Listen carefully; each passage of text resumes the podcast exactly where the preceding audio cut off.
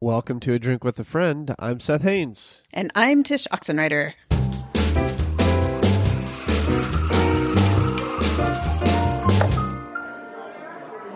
Tsh. Yeah. What what are you drinking today? I am drinking this tea that was sent to me by a company that wants me to try it out. So maybe they want to sponsor the show. I don't know. It's called Plum Deluxe. And I thought, sure, I'll make it. And I think it's good. It's full moon chai tea. And so far, I like it. Who's the uh, tea company? It's called Plum Deluxe. And they oh, are Plum Deluxe is the tea company, not the name of the tea. not the name of the tea. Yeah, Plum Deluxe. Uh, no plums involved, I don't think. Cardamom, ginger, clove, cinnamon, vanilla. So I like it.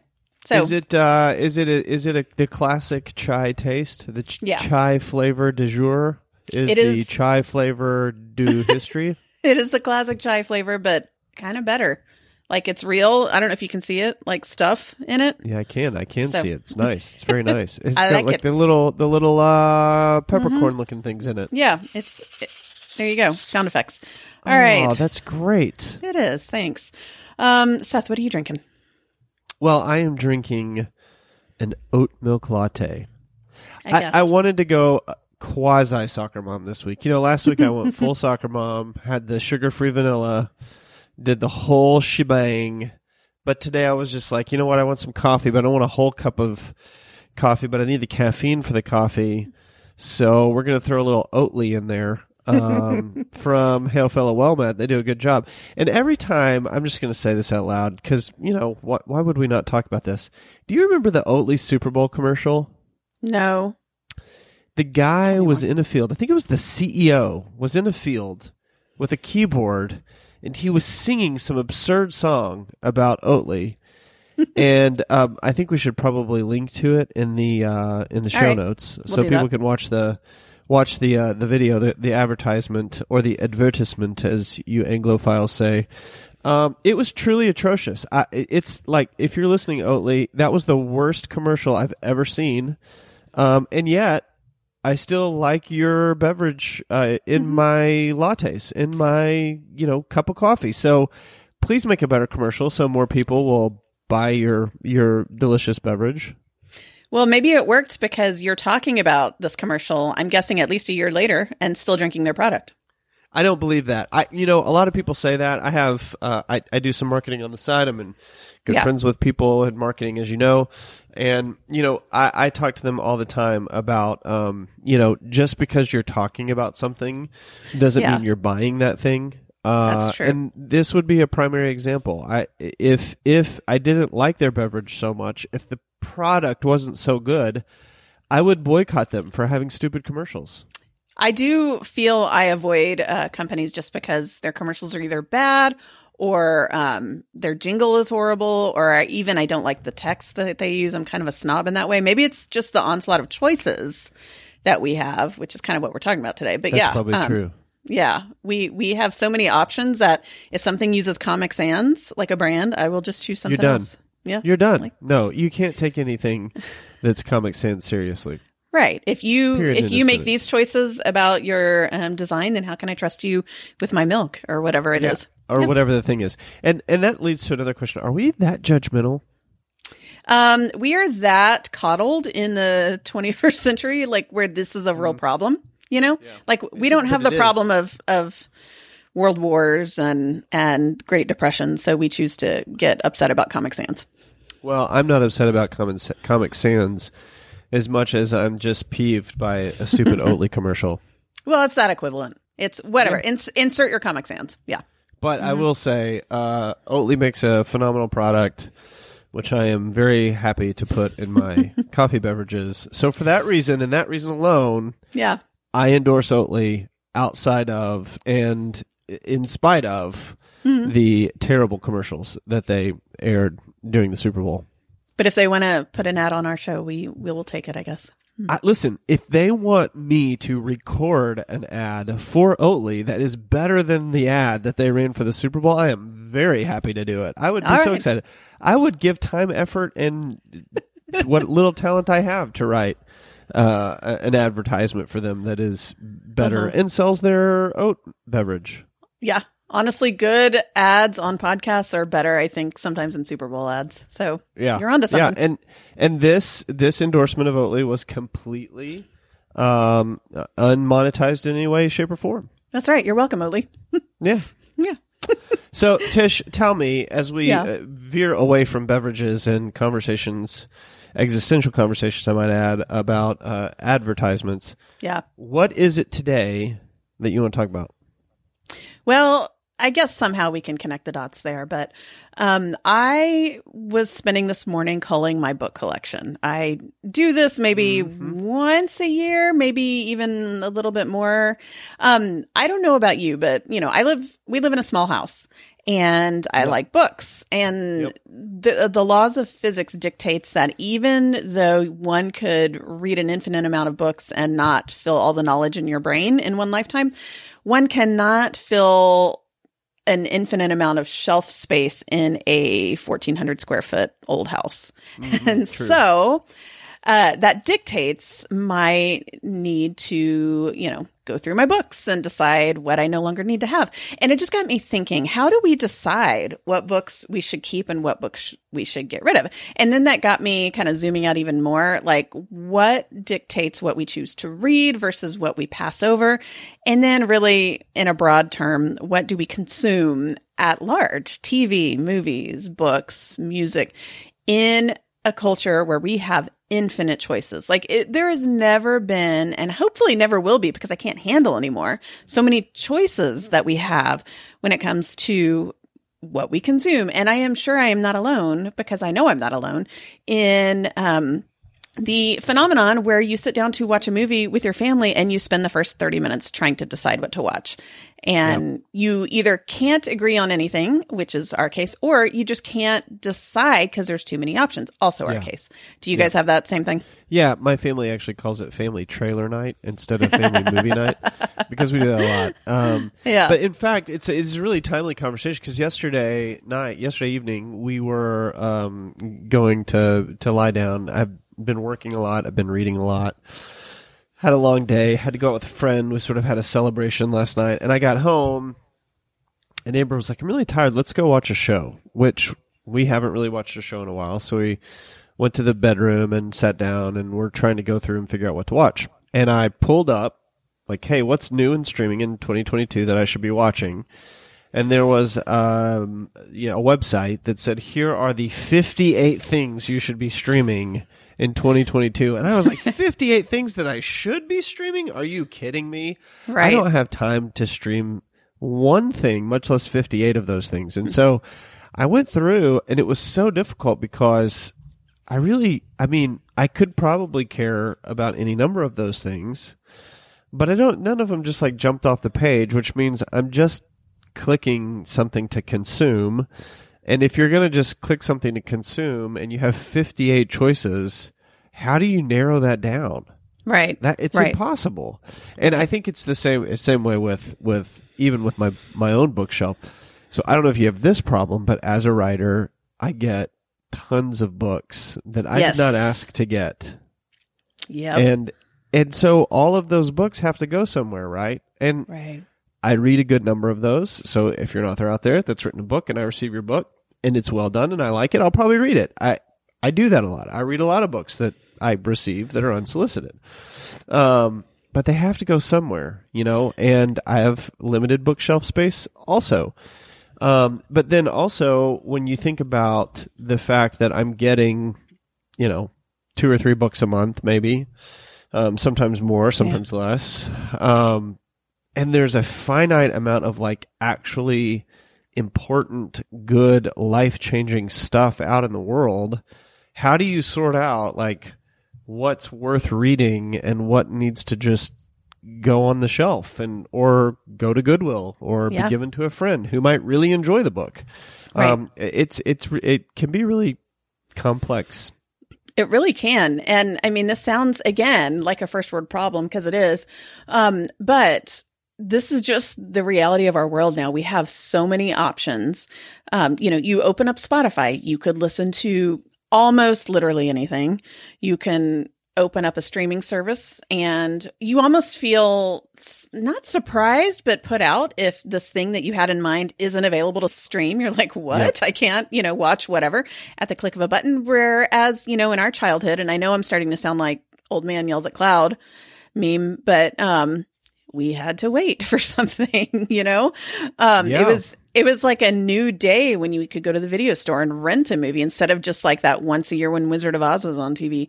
So this is just a new phenomenon and it's no wonder that it overwhelms us because I don't really think we're we can handle this many options. If you think of even just going to the store to buy toothpaste, you know, it's easy to just freeze at what what's the best option for me. Yeah. And so add that to just your evening form of relaxation and yeah, gosh, might as well just go to sleep. That's how I feel sometimes. Like, and never mind, I'm going to go to bed. Yeah, Yeah. and I think I think this is an important conversation because, like, for instance, I'm looking at my desk right now. Okay, right now on my desk at my office. This is at my office, not even at home. Uh huh. I have The Changing World Order by Ray Dalio. Yeah. I have Newport's Digital Minim- Minimalism, Effortless, Meditations, Marcus Aurelius, uh, The Hero and the Outlaw, which is like this sort of branding book that I really love and use and refer to regularly. Think Again by Adam Grant, and East of Eden by John Steinbeck, and then shameless plug, I have my own book on my desk, Coming Clean, A Story of Faith. But I just keep that there because I give it away from time to time. Yeah. So I just listed seven books, and all of those seven books are really important. Yeah. Are I, I would say, you know, life changing is like a drastic word, but like really important to my life and the things that I do and the things I want to be about and the things that I actually am about. And all of those books to read thoroughly take a lot of time. I mean, that's if you're a busy human being with a job, that's you know a year's worth of reading right there Mm-hmm. to actually like read it and ingest it and take notes on it and understand it and apply it. Um, so so there's seven books right there, and then if you're buying additional books on top of that, if you already have additional books that you haven't read in your bookshelf, like how in the world do you sort of sift down uh, into what's the most important, distill it to what are the most important books to read those books. Same with movies and whatever. I just think books are the easiest example of this. So Yeah. my question for you is, like, I know you have a lot of books because I know you. So Yeah. how do you how do you get from, you know, I already have you know these 300 books some of which i haven't read. I need to read the most important of those books. I need to get rid of some of those books. And also there are going to be books that come out this year that i want to read. So how do you like navigate what to read what to shelf for later what to get rid Mm-hmm. of? Like what is your thought process and your decision tree for that Well, it's funny you even say that. While uh, you were talking, I just did a quick glance at my nightstand because my, you know, where I record a podcast is on the other end of my bedroom. I have seven books on my nightstand as well. And those comprise my I want to read next uh, stack. So those are not even books I have fully read yet. And that's not all the books I want to read right now. So that's just like my immediate grab stack. Um, so I am exactly in the same place. That's why I was going through my shelves this morning because I, I just could not fathom where the rest of these books are going to go. And um, where I have come to is simply the space where um, I have to admit that something's got to go. And that's really hard when it comes to something like a book, when you are somewhat of a bibliophile and you just love reading. You almost feel like you're saying something about either the book or the act of reading itself when you get rid of a book. Like, or the um, author or the author. Ooh, that's especially true whenever I'm in your boat as well, where I, we get a lot of, I get a lot of books unsolicited, which I am grateful for and I appreciate. And I realize is quite the amazing problem to have. Yet, however, there's only so much one can have. And yeah, when you feel like you pass on the book, you're saying no thank you to you being a writer. And that's absolutely Yeah. not true yeah that's um, right so I subscribe to Joel Miller's Substack, who, and I'll link to this in the show notes. He has a really great uh, new Substack for 22 out where he is just reviewing a book a week that he reads, and he is sharing why. Yeah, yeah, it's a great. Great Substack. It's straight to the point. It's a quick book review. I like his reading. Um, uh, I like what he reads. So to me, it's a good Substack. Um, he just wrote a quick little post about uh, his criteria for calling a library. And so this is what got me to doing my own. And then it got me to just thinking about what it is that I um what are my criteria? So I'll give you a few of his and then I'm going to kind of zoom back out to talk about maybe more like how to decide what to consume in general when it comes to books and other forms of media. He says, Am I finished with the book? is the first question to ask, which I think is legitimately a good question to ask because um, if I'm if I've finished the book and I don't think I'm going to read it again, then that's actually not a bad reason to pass it on to s- someone else. You know, um, do I? His second question is, do I need this book? Which is also very straightforward. You know, if it's a book you think you're going to reference, then yeah, keep it, even if you've read it. But if you think, you know, once you're done, you're just done, that's okay. Um, can I easily get another copy? You know, meaning like this isn't a first edition of some, you know, amazing book that you, or, you know, a book that is out of print and was your grandmother's or something like that. Is Yeah, this just kind of a, they're everywhere sort of book? Um, do I love this book? That's a legitimately good question to ask. Um, I like number five a lot. He says, "Does this book represent an important shift in my thinking?" and that's, what I that's what I was reflecting on this morning when I was going through my books because there are some books on my shelf now that I mean, this sounds draconian, and I don't mean it, but if my one of my kids were to like go through the library and pick up a particular book, I would almost feel a little like, "Oh, don't read that." And not because it's like bad or wrong or immoral or, you know, whatever. It's just, I don't agree with it anymore in some form. Like I have learned, I've grown. And so for me, that's what I was calling this morning. These books that, you know, ha- served their purpose in helping shape my thinking, but no longer do I consider them important enough to, um, deserve space on a shelf. So, without telling me the title or the author, what's an example of that kind of book? Um, you? Yeah, okay. A lot of these books, and you know, we've talked about this, and I'm just going to say it. A lot of it was Christian living slash Christian women's writing, nonfiction, simply because um, they were either given to me or I got them at a time before my Catholic conversion or in a space when I was really questioning a lot of my foundational ideas. And now they're just either books I flat out disagree with, or there's another book that says it better, or um, it just maybe doesn't need to be a book. I think that about a lot of Christian books that are out and you know it's just the industry that it is sometimes i read this and i think this could be a long blog post or this could be yeah. um, some other you know a short video or podcast series and then that's it we we hand out book deals like they're candy now and so um there's just a lot of those I got rid of because I want to make space for other types of books. So um, that that was probably my key. And he he has a few other um, criteria on his list, and I'll just link to it for other people that want to look through the rest of it. But I thought that was probably the best question, um, other than the one he says. The last one is, "Am I tired of thinking about this?" But basically, if am I just done with this topic? Um, and I don't really have any more I don't have space in my brain because I want to give space to something else. I think there's something really, there's wisdom there because uh, we can just, I don't know, have information overwhelm even by looking at our own books, and uh, that that helps with that. So I don't know. I thought that was a good list. Did anything resonate with you there? I mean, I think "Am I Done with This Topic" is a great one. I, Yeah. I, you know, I go through, you know, the problem that we have now. We have a, a smallish house. Also, I say smallish. I mean, it's it's it's great size for our family. Um, and we have a wall of bookshelves, and I go through those books all the time, and I'm like, "Hey, can I get rid of this? Can I not get rid of this?" Uh, The problem, the problem that I have twofold. One, a lot of it is it does feel personal. Like whenever I, I, I look at a book by somebody that I really love genuinely, and but you know may not need the book or may not the book may not resonate with me, and I need to get rid of it. I feel like I'm saying something terrible about the person. Yeah. Um, so books do kind of have personalities, and so there is a piece of that where it's like I don't want to hurt a book's feelings. Is that Yeah. weird? No, it's not weird. so weird. whatever. Um, but the second thing is uh, uh, that when you said, "Am I done with this?" I mean that that really resonates with me because the thing that's helped me overcome that hurdle of, oh, geez, I really like this author, or I know this author, or uh, maybe this book has been handed down for from my family. It's like, am I done with it? Am I ever going to read it again? right. Um, and and it's not even am I ever going to read it again? It's do I think that I might want to ever read it again? Yep. Uh, because the, the am and the do I think I ever am going to or would want to are two different questions. I mean, you have Yeah. a finite amount of time.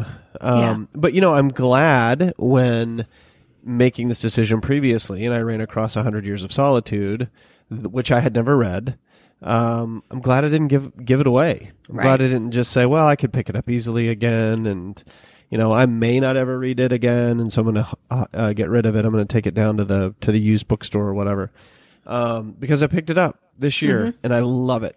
Yeah. I love it uh, to the extent that I want to find a hardback copy of it that's Right. really great, and I want to Yeah. buy it and Well, keep it and- forever.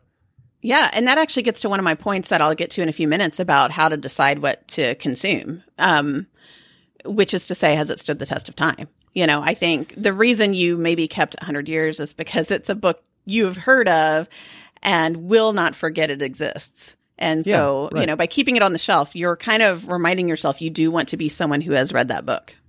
And I think that's the biggest thing for me. Uh, recently, there's this. I, I shared this video with some of my Substack subscribers, um, and it was um, uh, there was a, a a woman who was talking, a professor who was talking about the power of of reading, and um, she says, you know, there's this this idea that you should read uh, particular books, right? Like if you love literature, you should read A Hundred Years of Solitude, or if you love finance, you should read, you know, Ben Graham's The Intelligent Investor or whatever. Um, and she's like, no, I, I don't actually think that's true. What I actually think is true is that you should read broadly and read read a lot. And and implicit in that, read broadly, is that you read things that do stand the test of time. You read things that have been around for a long time and people look at and say, "Oh yeah, that's the best book on that topic," or "That's the best work of fiction from that era," or "That's the best work of fiction uh, from that country," or you know whatever the thing is. You know, I I will. Uh, it'll be a cold day before I get in the Hades before I get rid of Chinua Achebe's Things Fall Apart. Oh, yeah. Um, and and not because it's some like dramatically life altering book, but it's it's the best book of a region of an era. It's Yep. the best exemplar, and it's a wonderful book. So Yeah. there are things like that when you know when I go through my um my my shelf and I say, okay, well, here's a book on a discrete topic written by a person that was really good in my thinking at that time period in my life, hasn't stood the test of time, probably not going to pick it up again, sort of don't need it ever again, then that's a pretty prime candidate for me for a call. Mm-hmm. Yeah, no, it's good. You know, it reminds me a little bit. I was talking with some of my students yesterday about this idea of um, it's not related to chastity, but we were talking about chastity and we were reading about this one guy who basically, um, this Catholic monk who says, uh, if you were to come home from a date and tell your mom everything that happened and not feel embarrassed, then you're good. and I thought that was kind of a good, straightforward way to say it. Like, would you feel okay telling your mom about what happened? Um, would you feel okay with your kids looking at your bookshelves or your friend that came over or your, you know, would you feel good about someone who doesn't know you very well looking at your bookshelves? And if so, not saying that your, the books are there to impress, but are they representative of what matters most to you? And Yeah. so if you think that they are, then it should stay there and not feel any shame about, you know, having crammed full bookshelves because I get it, man. I love I love holding on to books and am reticent to let go of them. But if, you know, you look at this book and you think, gosh, I would have to explain why that author is on my shelf. It was given to me or it was from a certain time or whatever. And and it just feels like that was a different era of my life and that's no longer me, then perhaps that's a sign that it's time to move on to someone else who wants to Yeah. read that.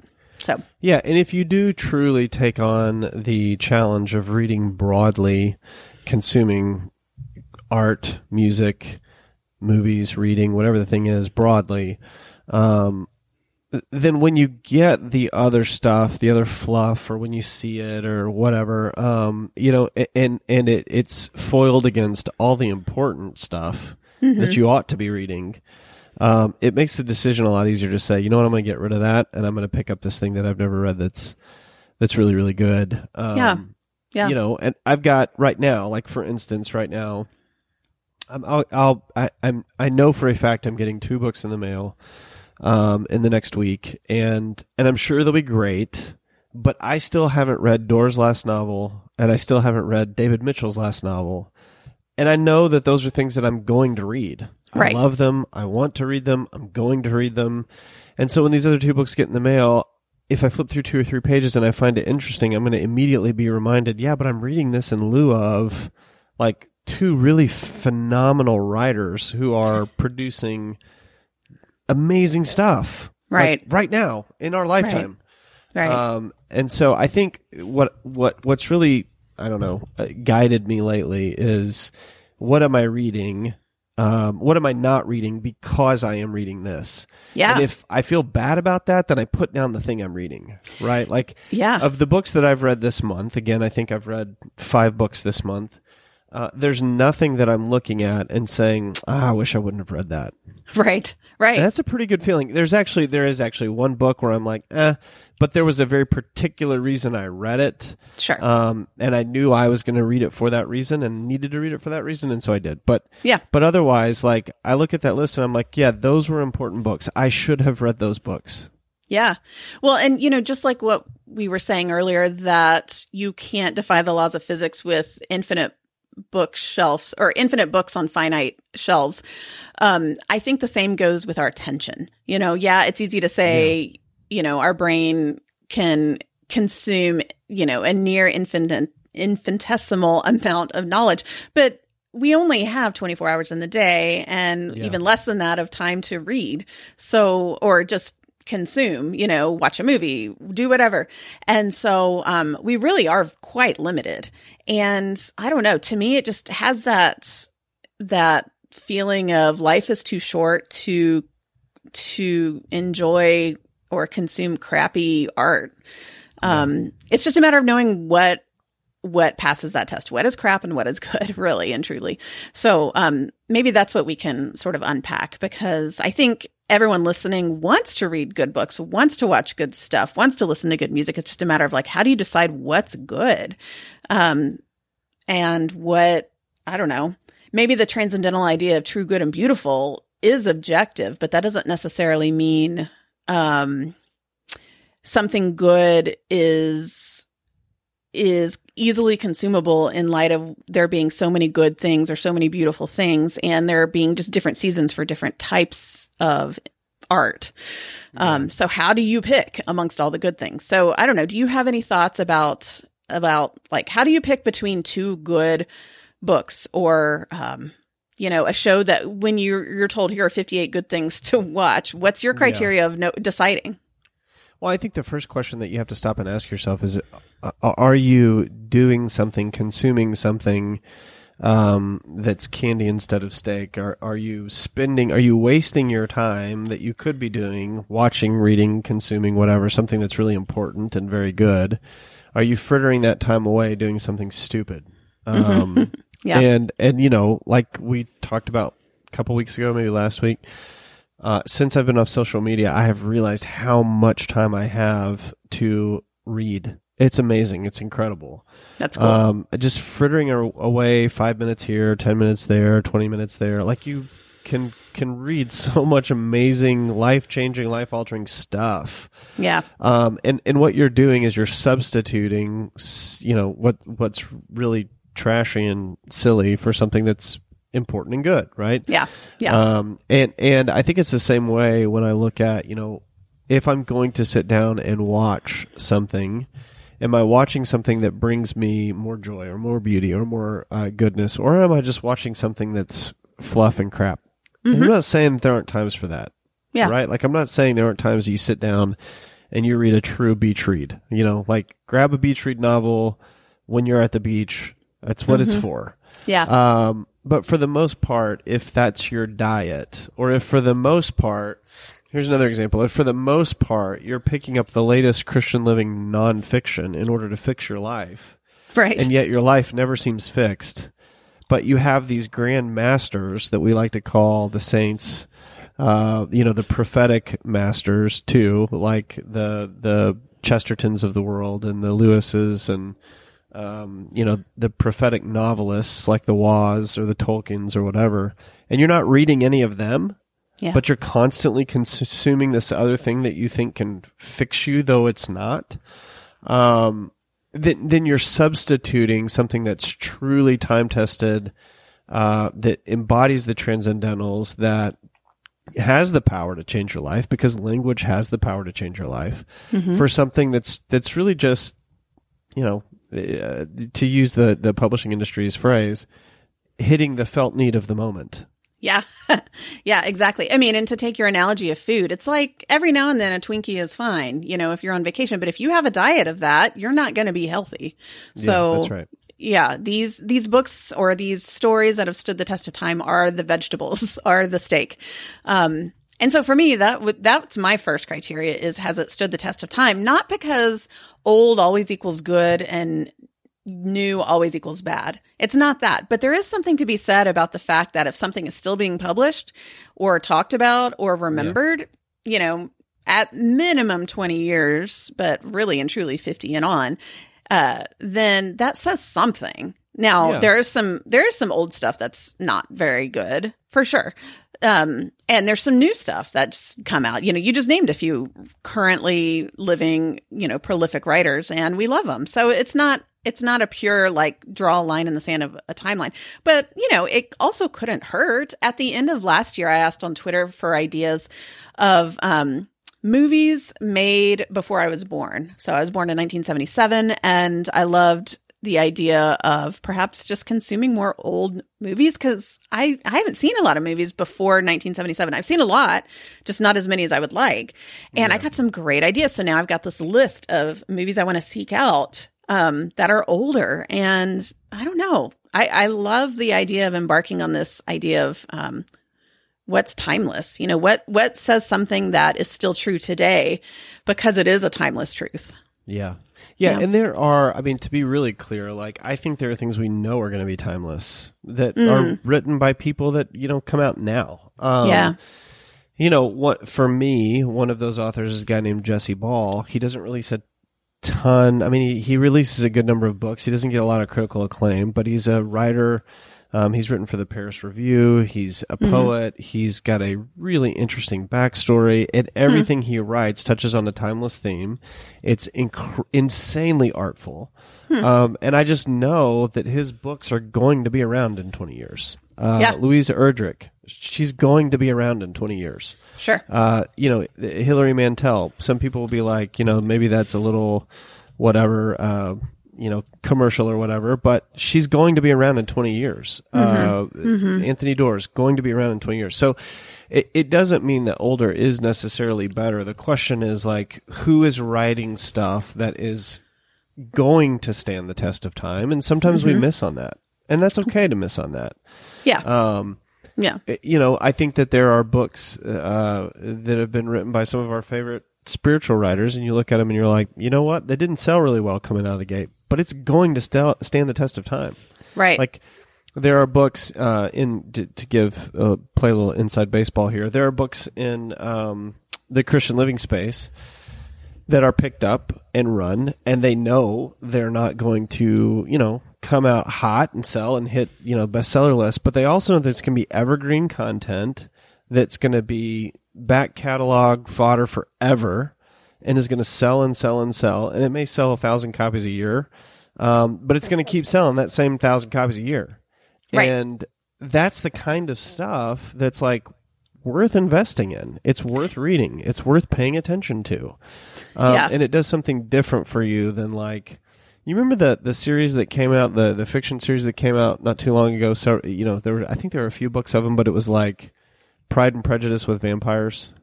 And zombies. Yeah. Right. Oh, zombies. Maybe it was zombies. I don't remember. But there were some with like vampires and some with zombies. Yep. And they kept like recasting and re like it would be another book with vampires or zombies. Uh huh.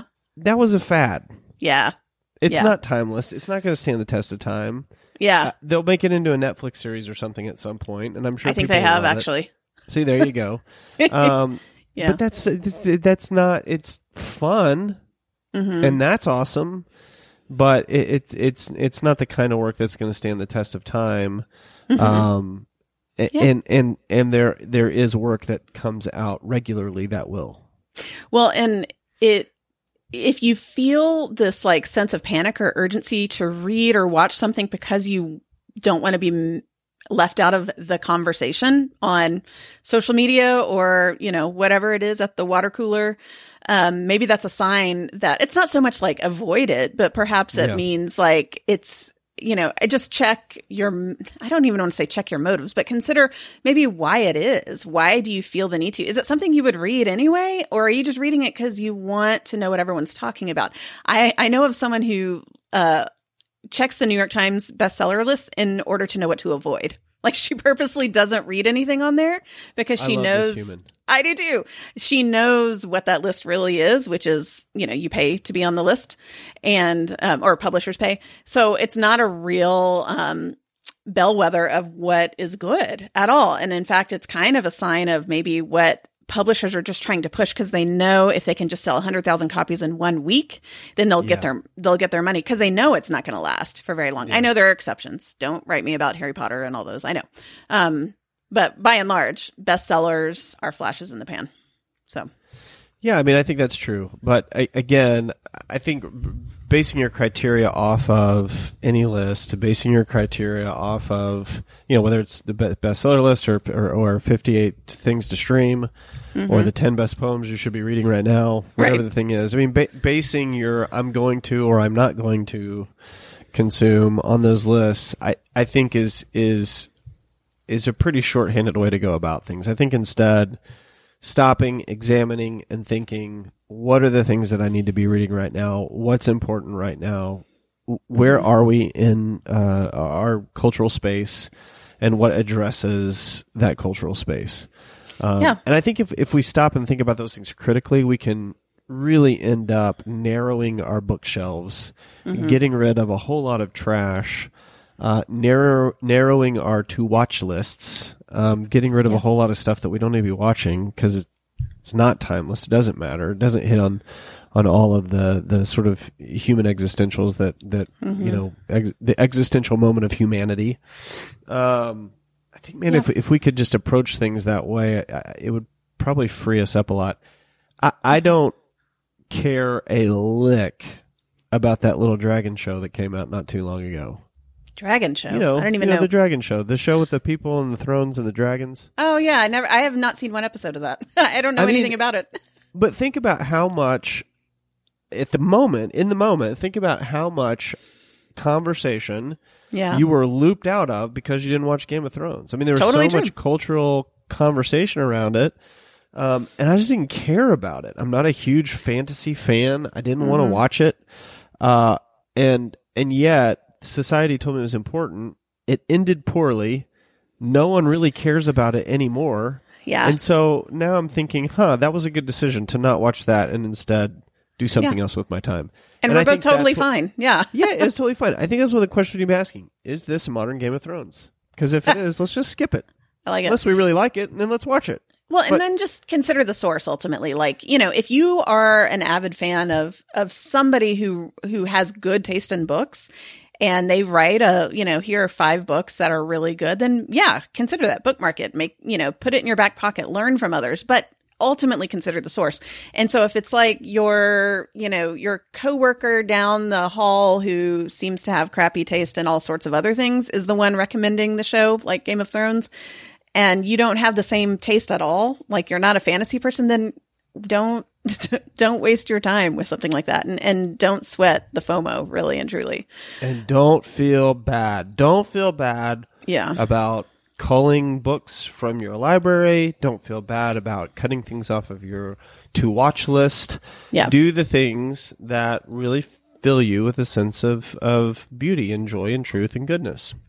Well, and so that kind of leaves me with two other things that help me make decisions and I can I can talk about them quicker because they sort of dovetail well with each other. They're sort of the same idea. Um, one of them, and I know you agree with this too, is that it tells a good story. It doesn't moralize. Um, meaning the moralization uh, of stories, you know, it's not so much that I want stories that are immoral or stories that don't say something that I could apply to my life. I don't want that to be the purpose of the story, or I don't want it to be so heavy handed, heavy handed that I feel like the director or the author is treating me like a child because it needs to teach me something. And I, I heard something this morning that I thought was really astute. I had not made this connection. Um, but this person, this journalist was saying, you know, we, we know well the Christian media industry, right? And how Christian movies tend to be really bad because of this, right? They, they are way too heavy-handed with their their themes of of you know trying to make everything about faith or about life choices or whatever it is to the detriment yeah. of a of a good story told. Yeah. Well, she was saying she was connecting the dot. This is what's happening in a lot of um, liberal media now, or woke media, or however you want to say it. It's it's moralizing as well, but it ultimately isn't very good. And so, if you've got these movies that are just trying to check the boxes of of representation, but or at the expense of a good story, or at the expense of um, yeah, just great storytelling, then almost make make the same assumption you would about Christian media in that it's not actually very good storytelling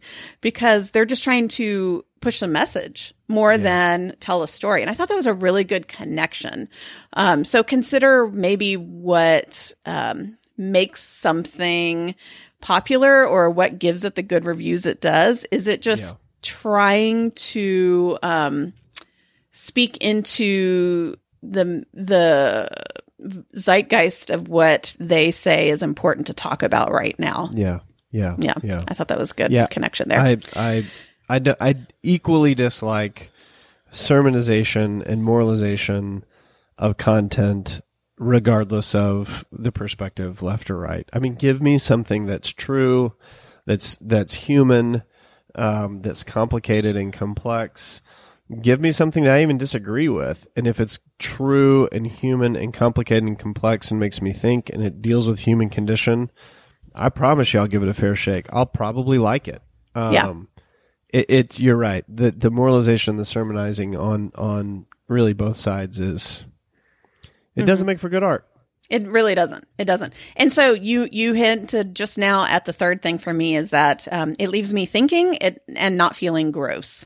And yeah. so um, when I say feeling gross, I do mean um, yeah, it doesn't scar me, meaning with sex and violence, but it also doesn't leave me feeling gross with the cheese and mm. it doesn't leave me gross with the depressing for the sake of just being depressing as though you're yeah. trying to say something about how bleak life is just with no end game to that.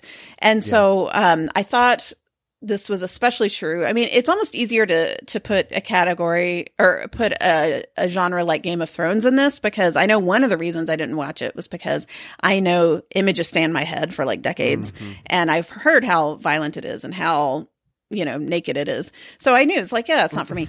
But um i would say in this category goes uh like family friendly inspirational stuff that's basically trash. You know like yeah. stuff that's just stupid and it fa- falls in that category of moralizing.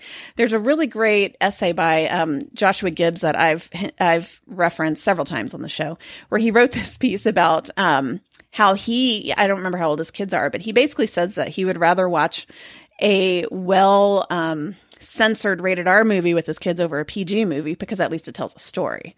Yeah. And um, I thought it was a really good piece, uh, you know, basically talking about how children's entertainment has gone just the way of marketing, uh, yeah. um, both of product placement and of messages of, totally. of the yeah. things that our culture says is important. And so, um, this is just my plug. I mean, I never in a million years would have thought I would like a product like VidAngel because I, I have issues with, with, you know, acting like we can't see certain things that maybe are part of the story. But the other day I used, we used VidAngel so that we could watch Braveheart with my 11 year old, you know, mm. and, and so we cut out a lot of the sex and violence. It made it nice and short, or at least yeah. not three yeah. hours.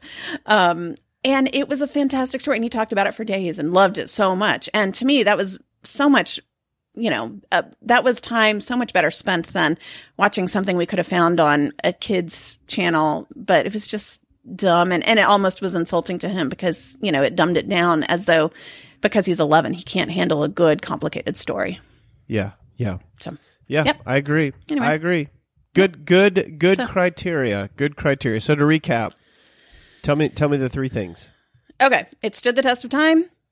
Uh, it tells a good story, as in it doesn't moralize, and it leaves me thinking and not feeling gross. So, So- good, so Yeah. good. Love it. Yeah. Yeah. All right. Well, with that in mind, Seth, what's something that is adding more beauty, goodness, or truth to your life these days? I, I'm. This is going to be a really interesting uh, pick. Okay. Tsh. So, and and first, I need to be very clear. I do not own one of these. Oh, do not right. own this thing. Okay. But I um yeah, I had to get some new some new kitchen knives. This is a thing that I like listen, I love to cook. Uh, it's one of my favorite things to do. Amber hates it. It's one of her least favorite things to do. And so as a result, we have this working deal um, where I do most of the cooking and she does really a lot of the outside work. We kind of flip roles in that way. Um, I love it. Maybe if if we had it was the old days and we still worked on our cars, maybe she would drain the oil. I don't know, but Yeah. I do most of the cooking, and I had to get some new knives. And as I did, I ran across um, this American knife maker, um, and they have uh, they they make these knives. It's just called New West Knifeworks. I know literally nothing about these people other than when I clicked on the website because I was researching knives and looked at their knives. I was blown away how beautiful they were. Um, and this is really ridiculous. I understand this. And it's super ridiculous because I don't own one. And so to say it's bringing more beauty to my life is just kind of crazy.